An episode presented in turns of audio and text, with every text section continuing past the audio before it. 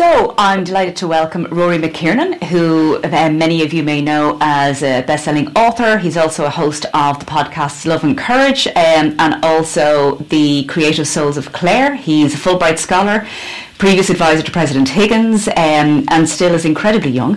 Is, um, if I'm not mistaken, a Cavan native.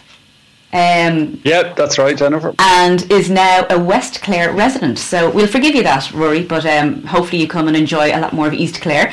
So, Ruairí, thank you so much. So, first off, I suppose, what brought you to West Clare? Um, I suppose the wind, um, the winds of change, the winds of change. Uh, you know, just life. I, I sort of a range of things happen in one's life where things conspire. But I suppose my wife has family links here, so that's a big part of it. And then we were, my wife's originally from Limerick. Uh, I'm originally from Cavan. We were living in Dublin.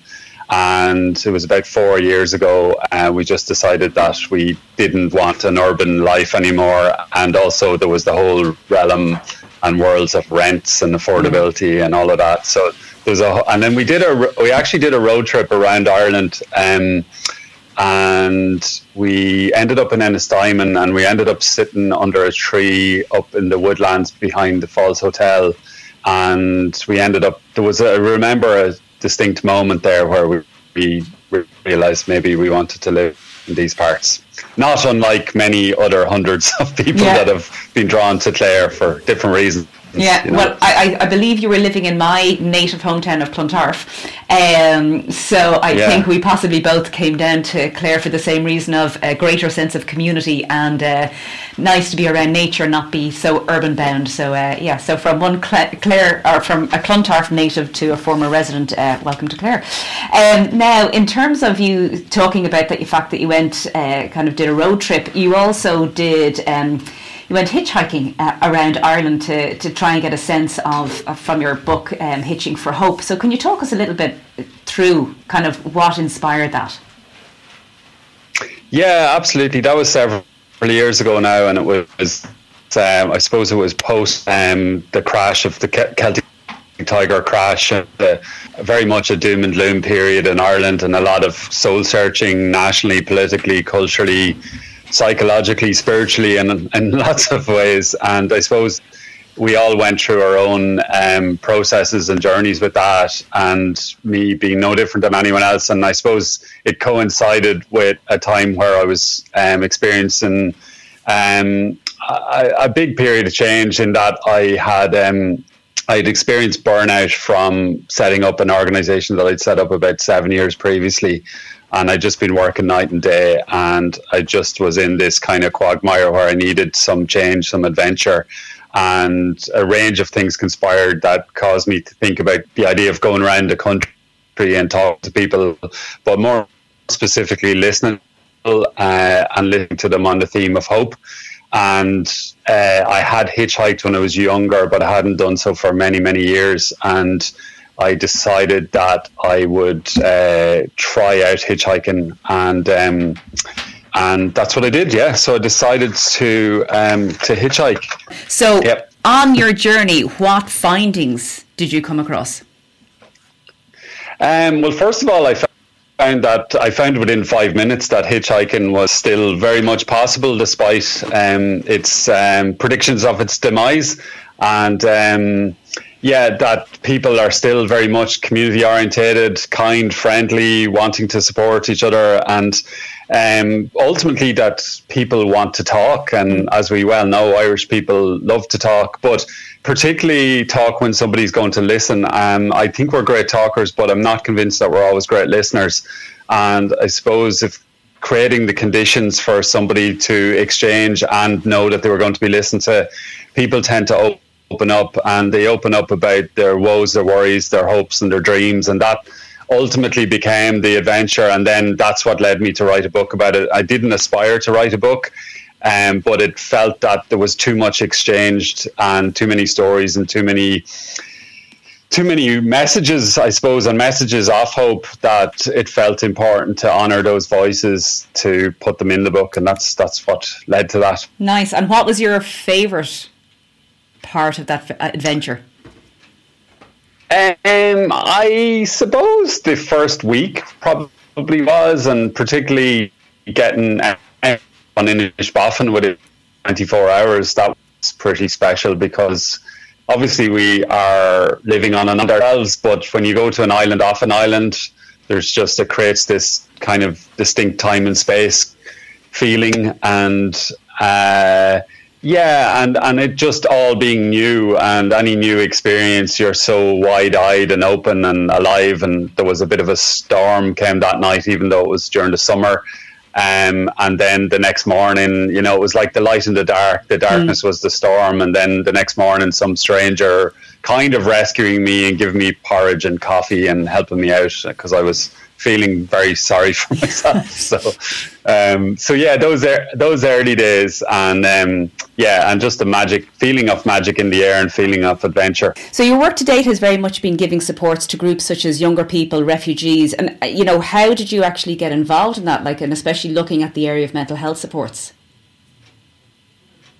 Well, yeah, I suppose it's a circuitous kind of windy road as well, but um, it goes back to um, when I first went to university. I studied business and worked for a few different multinationals, um, but really I found out fairly soon that world wasn't for me. Um, and I was very much drawn to, I suppose, community issues, but also political issues. I'd grown up close to the border and was very acutely aware of the troubles as I was growing up and was very much interested in social, cultural, political affairs. And I moved to San Francisco um, after university and became immersed in um, living in a Latino district in San Francisco, became immersed in understanding that different countries also had colonial experiences and were also trying to reconcile issues around poverty and uh, peace and justice and so on. And that kind of led me to join the dots really. And okay. from there having a global lens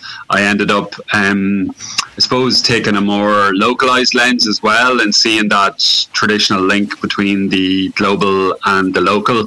Uh, as they used to say think global act local. And that led me to decide that i should really I suppose, invest in my own community. Um, that opened a doorway to work in the health service in Donegal at the time. Yeah. And I started out working in health promotion and getting involved in youth work. So that's where that all began. Right, okay. And the, the, the organisations you were involved with the creation of, is it SpunOut?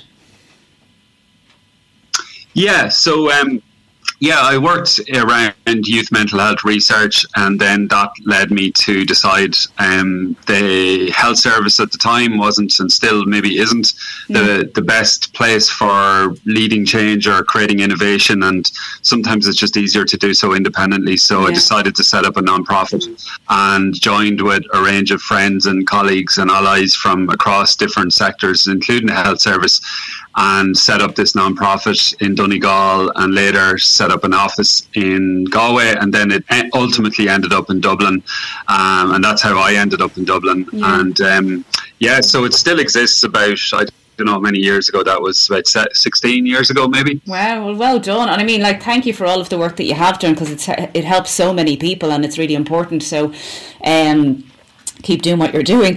Um, and I suppose how do you feel things have changed over recent years um, well, at one level, I think humanity is still dealing with the same things it was always dealing with, and a lot of our days are um, taken up with thinking about food and shelter, yeah. and literally in Ireland, shelter being a huge one, um, but now also food, shelter, and energy. And if you go back 10,000 years, that's kind of what humanity was worried about and thinking about.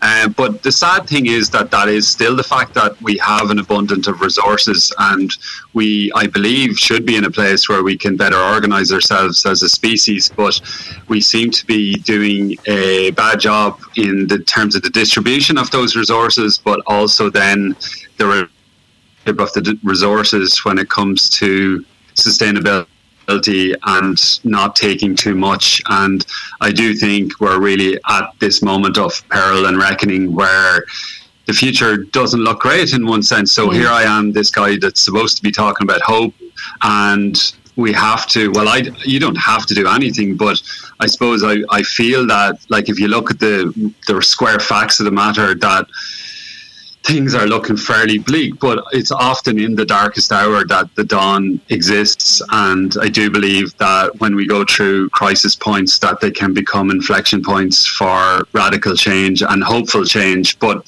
within that are decisions that each of us need to make. And also, I believe hope and despair are choices we can sort of choose to lean into the despair. And that ultimately can lead us to, in a very disempowering mm. journey, but yeah. we can also choose to be hopeful and organize ourselves and, and, and make an effort and, and simply do what we can. Nice. And I suppose that leads very nicely into your podcast. So you love and courage. Um, I'll talk about that first. Can you talk to us a little bit about what the inspiration was behind that and then kind of the experience of running that podcast? Yeah, um, the inspiration really was nothing to do with a podcast. First of all, well, I, I did have a podcast previously. Well, I still do called Love and Courage, but um, the the original project that was supported by Creative Clare mm. um, was supposed to be a tour of County Clare libraries, where I was going to do a book tour and do workshops and dialogues around creativity. Mm. And then this thing called COVID happened that we won't even dwell on right yeah. now. Uh, and I think we're all a bit fed up with that discussion. Um, but basically, I had to come up with a new idea, and it really had to be something I could do virtually. Um, so I tried to have a think about what was I good at, and then also uh, what could be virtual and what was Clare based. And I know a lot of creative people in Clare. Clare is just absolutely teeming full of them. And I just figured I'd have these conversations with Clare based artists, poets, theatre makers, actors, writers, storytellers about their lives, about their creativity, and about their relationships to County Clare. Yeah. So that's what that's what led to Creative Souls of Clare. Nice, and it's it's a fantastic podcast. I know. Um, I think it was a while back you had actually um, interviewed Tommy Hayes, who was obviously one of the founders of Irish Seed Savers that I'd been involved with. But what have the, I suppose, what have you found from having these discussions with people that are, are based and from Clare? Um, yeah, well, I found that an awful lot of them are what we might call like you and I blow-ins. Yeah, yeah. um, like there's a lot of the creative folk are from elsewhere, quite frankly, but uh, not not solely. Obviously, Clare has its own rich traditional and indigenous kind of um, artistic culture and a very very strong one, and that's possibly what may have attracted many of the, the so-called blow-ins. But but within that, what I do like as well is that I don't find that Clare natives um, speak or think in those terms of blow-ins too much. Mm. That it's one of the more welcoming places and welcoming peoples in that I've ever come across anywhere on the planet. Yeah, myself um, as well. I, I feel like. The, there's no great kind of boundary between them and us and all mm. that kind of stuff. Um, and then secondly around uh, art and creativity that it's so uniquely personal to every individual that everyone has their own recipe, their own formula, their own motivations, their own impulses um, as to why they do it, how they've done it, what, how they've learned. And like that, also that creativity is something for everyone that mm. isn't just for people we call artists, that yeah. people can make bread, they can make jam, they can quilt, craft, um, do you know art as a hobby. You don't have to decide that you're a so-called artist, and that's maybe what Creative Clare are, and Creative Ireland are also promoting is this idea of creativity in the community, and that creativity is is essential also to well-being. That we create something, we don't just consume something, and obviously we all maybe like to watch movies and listen to music and listen to podcasts, but it's also nice to create our own things and put them out into the world. Yeah, absolutely. And I think very much like there's a lot more interest now people have in podcasts, as you say, like we've all got used to it being online.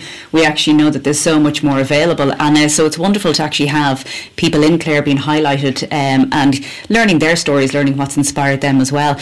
And you had mentioned obviously the Love and Courage podcast. So can you talk to us a little bit about that?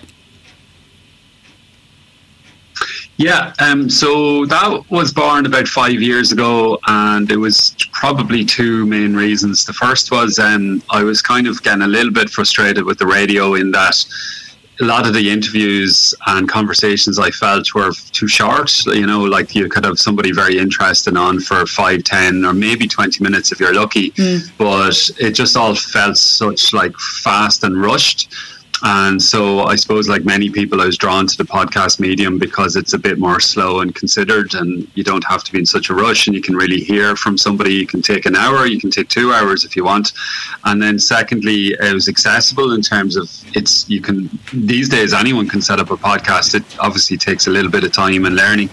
And then I suppose the third component was that I was having these amazing conversations and meeting amazing people along the way anyway.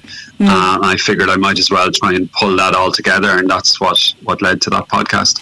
Nice. So, with, within the podcast, what have really been, and I suppose your work to date, what have really been the highlights for you? Um, well, they say never meet your heroes and all that, but I suppose I'm meeting them all the time through the podcast. And I suppose one of the people I set out to interview from the very beginning was Christy Moore, and that he agreed to it fairly quickly, but it took two years to organise, right, and it took a lot of patience and all that. So. Um, that was a highlight, just meeting him, and, and just found him to be a very nice man, and um, spent a couple hours with him um, and just have continued to meet people that are well known but also not well known and um, I get equal enjoyment and inspiration from people I've never heard of before and um, there's people that are quietly doing their thing and but also making an impact on a quiet level or a big level and it's just really great hearing their stories and most of them I would find that are people that have had to be courageous in some way or another and they've chosen to take a different path or had to overcome big obstacles or are challenging injustice. And sometimes you can just get tired in life and fed up and downbeaten or browbeaten. And um, you have to sort of we kind of need to inspire each other to some yeah. extent, and that it gives me a lot of fuel. And I suppose that's what I'm trying to do is share that out there as well. Nice. Well, that's fantastic, and I suppose you've you've achieved so much, and it's it's wonderful that you know people can go back and listen to these podcasts. Um, what do you have plans for? What's coming up for you next? Um, well, at the moment, I'm spending a lot of time working with Doras in Limerick, which is a national migrant and refugee support organisation, and we're working a lot with asylum seekers and refugees people in the horrific direct provision system that is supposed to be ending by 2024, but mm. doesn't look like will happen. Yeah. And also, obviously, Ukrainian refugees and refugees from um, Afghanistan, Syria, and elsewhere. And it's it's really eye-opening work um, to see. The, I mean, the team at Doras are incredible, but it's the need is so vast at the moment. So that's taken up a fair amount of time, and um, I'm also uh, been training in the area of uh, counselling and psychotherapy for the last while, and um, I've been sort of working in that area. Well, I've been working in mental health for quite a while anyway, so yeah. um, I seem to be putting more time into that, and I suppose I'm I'm probably ultimately going to end up working in counselling to some extent. I don't envisage I'll do it full time, but I do get a lot from it, and it is also that moment where I stop talking so much and lean back to being a listener and facilitator and support to other people and help them navigate where they're at. And I get a lot from that, and hopefully they do too. And I suppose I'm passionate about that being available to everybody, but mm. particularly feel that um, men men could do it a lot more work in that area, and there's a lot of need there, and a lot of us um, for cultural and other reasons, haven't been able to maybe create the spaces or get the spaces to find emotional supports. And unfortunately, that tends to lead to a lot of problems for individuals and for society. Yeah. So I'm passionate about um, more work being done in that area. Okay, well, that's great. Well, look, thank you so much. It's been fascinating learning uh, from you all the work that you're doing. And can I just ask, in terms of the podcasts, are they continuing on? Um, yeah, I'm about to do uh, about to launch another. Um, I guess these days you call it a series or a season of yeah. of, of, of, of um, Creative Souls of Clare, Uh, thanks to Creative Ireland and Creative Clare supporting that. And then um, Love and Courage, I generally do one a month. And so um, I keep tipping along at that. I keep it at a level where I don't. Uh, I don't try to do too many of them. I just enjoy it and do one a month. And I have lots of people that support the podcast, which is great. And um, but I'm a big fan of just people making their own media and particularly community media. And I suppose I'm a, a huge fan of community radio as well. So fair play to everyone involved with the station there, and um, a big shout out to. Um, to uh, is it Jim or Tim Collins? Jim Jim Collins here, yes.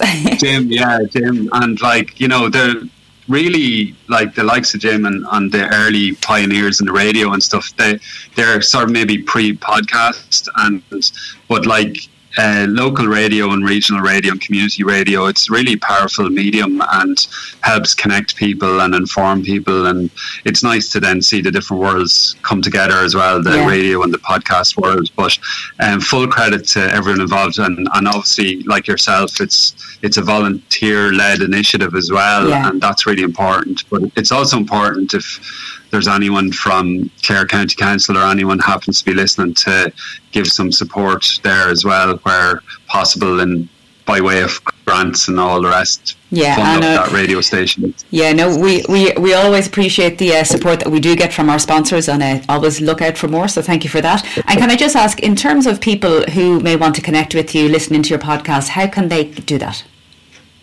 Um, I suppose you go on to the old interweb uh, machine and Google or whatever and type in uh, Love and Courage podcast or Creative Souls of Clare podcast or just my name, Ruairí McKiernan, and you'll find me on all the the usual places, as they say these days. Brilliant. Well, Camille, thank you so much, Ruairí McKiernan. Really wish you all the very best. Thank you so much for all the work that you've done to date, and uh, we look forward to learning more about your adventures and all the great work that you're doing to help many people. So, thank you so much. Thanks, Jennifer. Appreciate it. Thank you.